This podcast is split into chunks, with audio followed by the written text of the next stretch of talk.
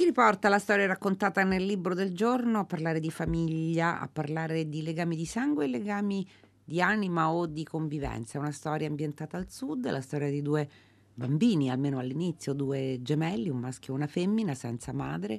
Scopriremo poi che la madre si è lasciata morire per non farsi ammazzare, verrà detto a un certo punto della storia. Un padre che parte per lavoro, quindi scompare dalla scena dopo però essere stato troppo, fin troppo presente, fin troppo duro nei primi anni di vita dei bambini e una zia, una Rosa, che li accoglie e che potrebbe essere l'inizio di una nuova vita, però ci sono delle cinghie genetiche, così eh, viene definita la, quella sorta di ereditarietà malevola, diciamo, che tocca ai due bambini, poi ragazzi, protagonisti della storia, che insomma non smette di funzionare. Questo è Il silenzio dell'acciuga, esce per nutrimenti, l'ha scritto Lorena Spampinato. Buon pomeriggio e benvenuta. Buon pomeriggio, grazie. Allora, è una storia, sì, certo, possiamo anche chiamarla romanzo di formazione o deformazione, eh, Lorena Spampinato, perché è una storia sembra quasi essere quella dell'ineluttabilità di genetica, davvero, di uscire da tutto quello che di tossico c'è stato in una famiglia. Sì, è sicuramente un romanzo di formazione, perché parla della crescita di questa ragazzina, Teresa, Teresa. che ehm, è educata sin dalla prima infanzia dal padre, riceve una, un'educazione molto rigorosa quello che il padre fa a Teresa è suggerirle un immaginario di donna da cui sarà la larga. Quindi per il padre di Teresa essere donna vuol dire eh, essere leggera, essere frivola. E eh, in questo obbliga eh, la, la, questa ragazzina a somigliare in tutto e per tutto al fratello. Quindi le dice come vestirsi, le dice come, ehm, come tagliarsi i capelli e um, decide appunto sul, sul, suo corpo, sul suo, modo, sul suo modo di essere.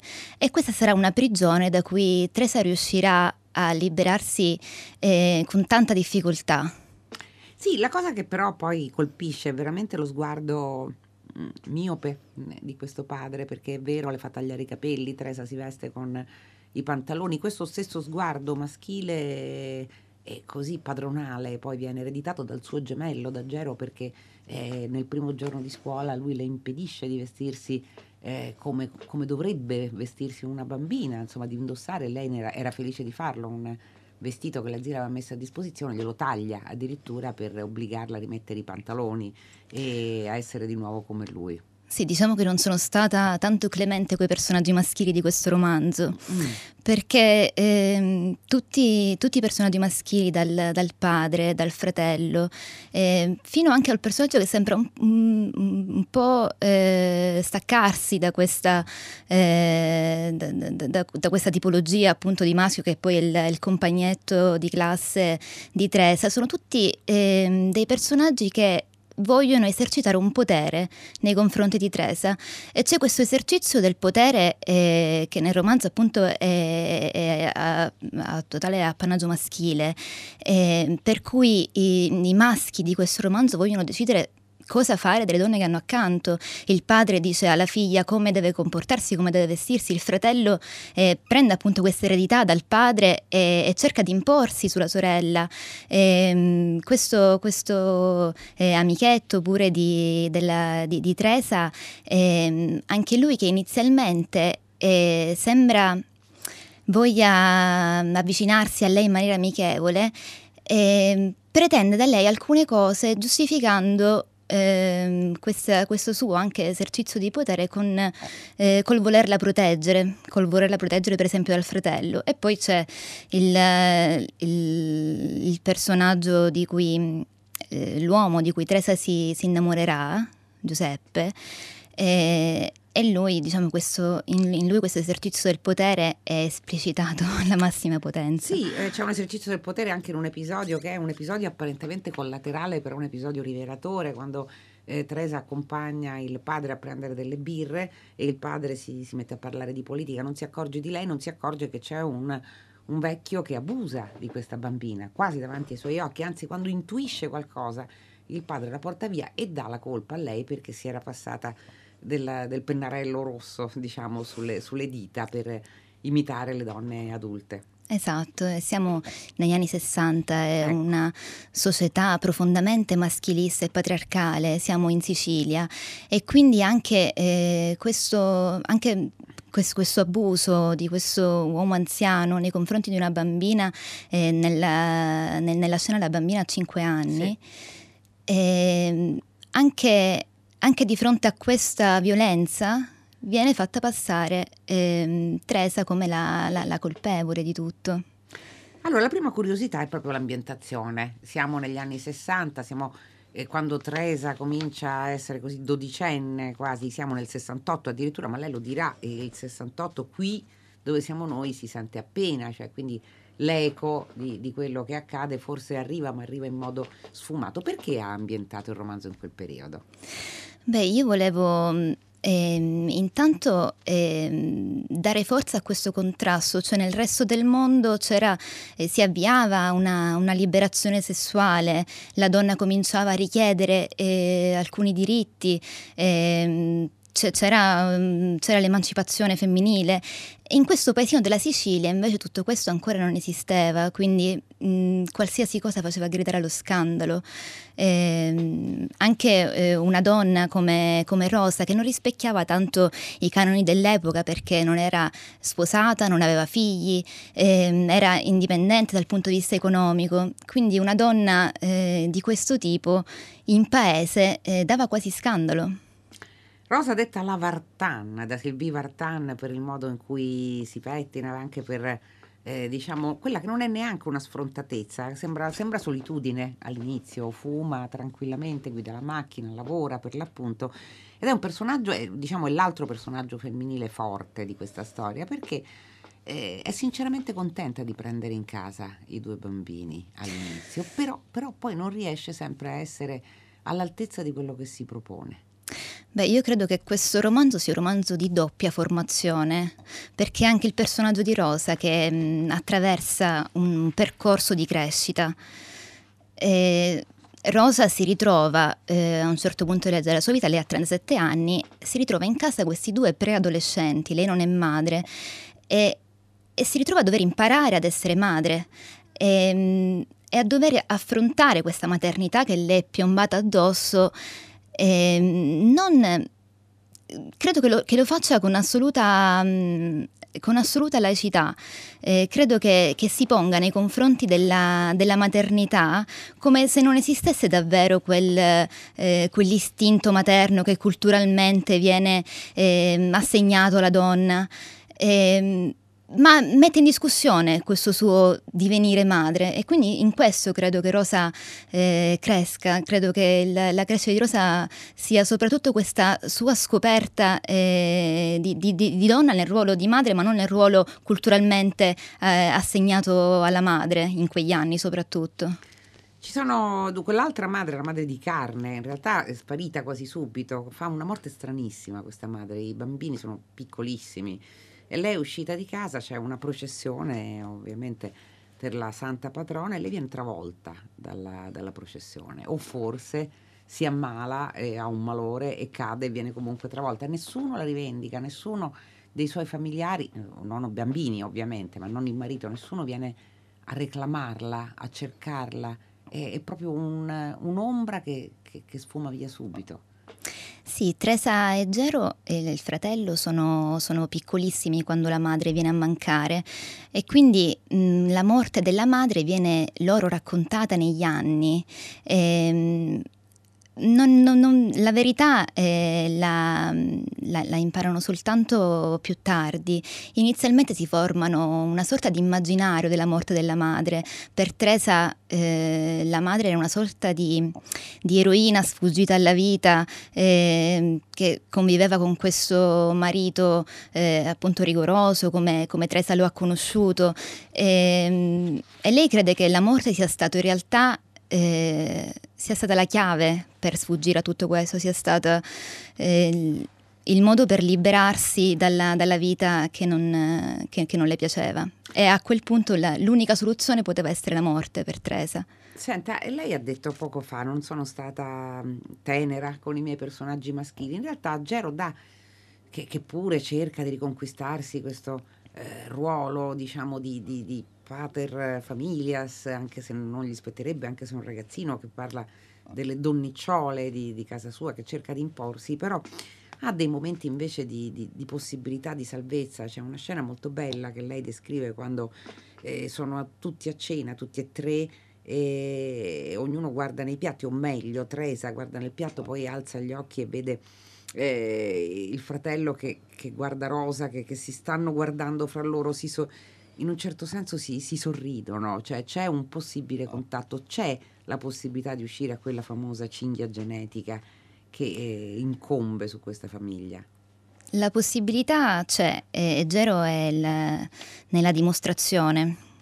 E, ehm, penso che in tutti i personaggi si sommino un po' eh, due istanze, una è, è, è, da un lato la meraviglia della scoperta, dall'altro è, anche il, il, terrore, il terrore di, di, di dover essere, eh, di, di, dover per forza aderire a una realtà eh, prestabilita.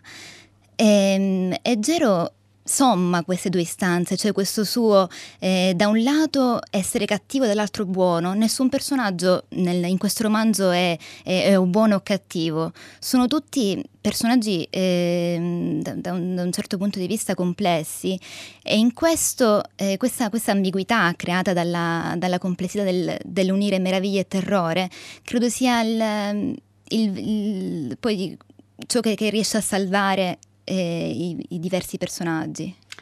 C'è un'espressione che usa Tresa a un certo punto ed è liturgia della paura.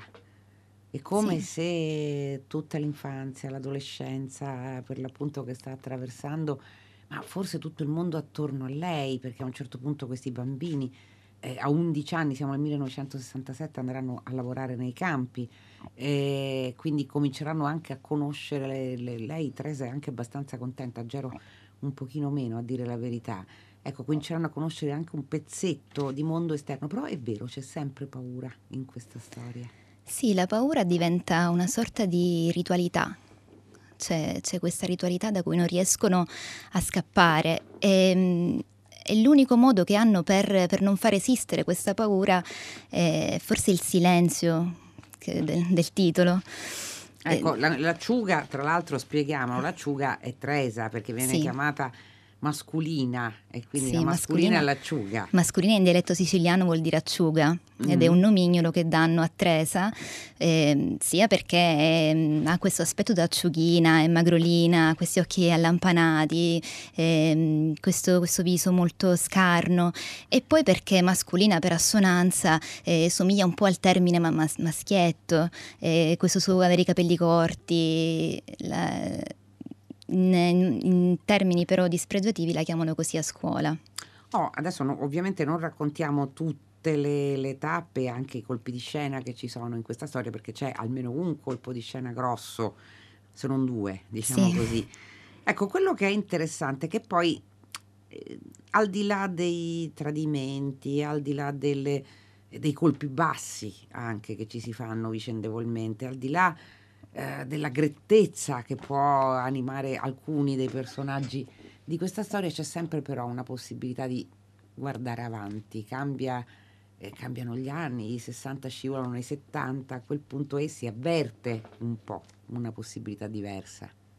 Sì, si avverte, si avverte anche un po' di leggerezza nella, nella pesantezza. Questa leggerezza credo sia data soprattutto dal personaggio di Rosa, credo sia lei a trasmettere anche a questi ragazzini ehm, che cosa sia che cosa sia veramente la vita, che cosa sia uscire da tutti quei, quei ruoli e da quelle prigioni che hanno ingabbiato questi ragazzini. Per esempio c'è, c'è una scena in cui Teresa comincia a interrogarsi sul suo aspetto, sul, sul suo essere femmina più che altro. E, e, Rosa cerca di spiegarle un, un, concetto fondamentale, che è quello che l'essere femmina non ha niente a che fare eh, con tutto ciò che, che, le aveva detto il padre, quindi con la frivolezza, con la leggerezza, con eh, dei modi di fare più femminili di altri. Eh, Rosa le dice soltanto una cosa, essere femmina vuol dire soprattto aspirare alla libertà Libertà è una parola chiave e Rosa cerca di, di trasmettere questo a, a, a, Teresa, cioè dalla biologia non possono generarsi comportamenti o ruoli prestabiliti. Lo sai che cosa, che cosa colpisce eh, Lorena Spampinato? Lei è una giovane donna, eh, anche se ha 30 anni, 30 anni. 30 anni eh, anche se ha esordito diciottenne addirittura con eh, la prima volta che ti ho rivisto esordire nel 2008 con, sì. con Panucci. Era una ragazzina. E quindi ha scritto, poi ha scritto altri due libri oltre a quello, quindi insomma eh, ha cominciato molto giovane a scrivere. Quello che colpisce è che una giovane donna del 2020 guardi con tanta attenzione agli anni 60 e quindi ha, mh, ha un discorso dove certamente eh, le, le, donne cominciavano, cominciavano, a muoversi, erano gli anni in cui i movimenti femministi cominciavano a farsi sentire anche in Italia, molto lo avrebbero fatto ancora di più nel decennio successivo, però era appunto, se in Sicilia non si respirava questa, eh, l'area di ribellione che percorreva il paese, quella ribellione c'era. E com'è stato per lei guardare a quel paese, anche documentari? Beh, eh, credo che sia necessario imparare dalla storia e iniziare da dove tutto è partito, cioè tante libertà che abbiamo adesso le abbiamo grazie alle donne di quegli anni, mm. quindi credo sia... Mm, credo...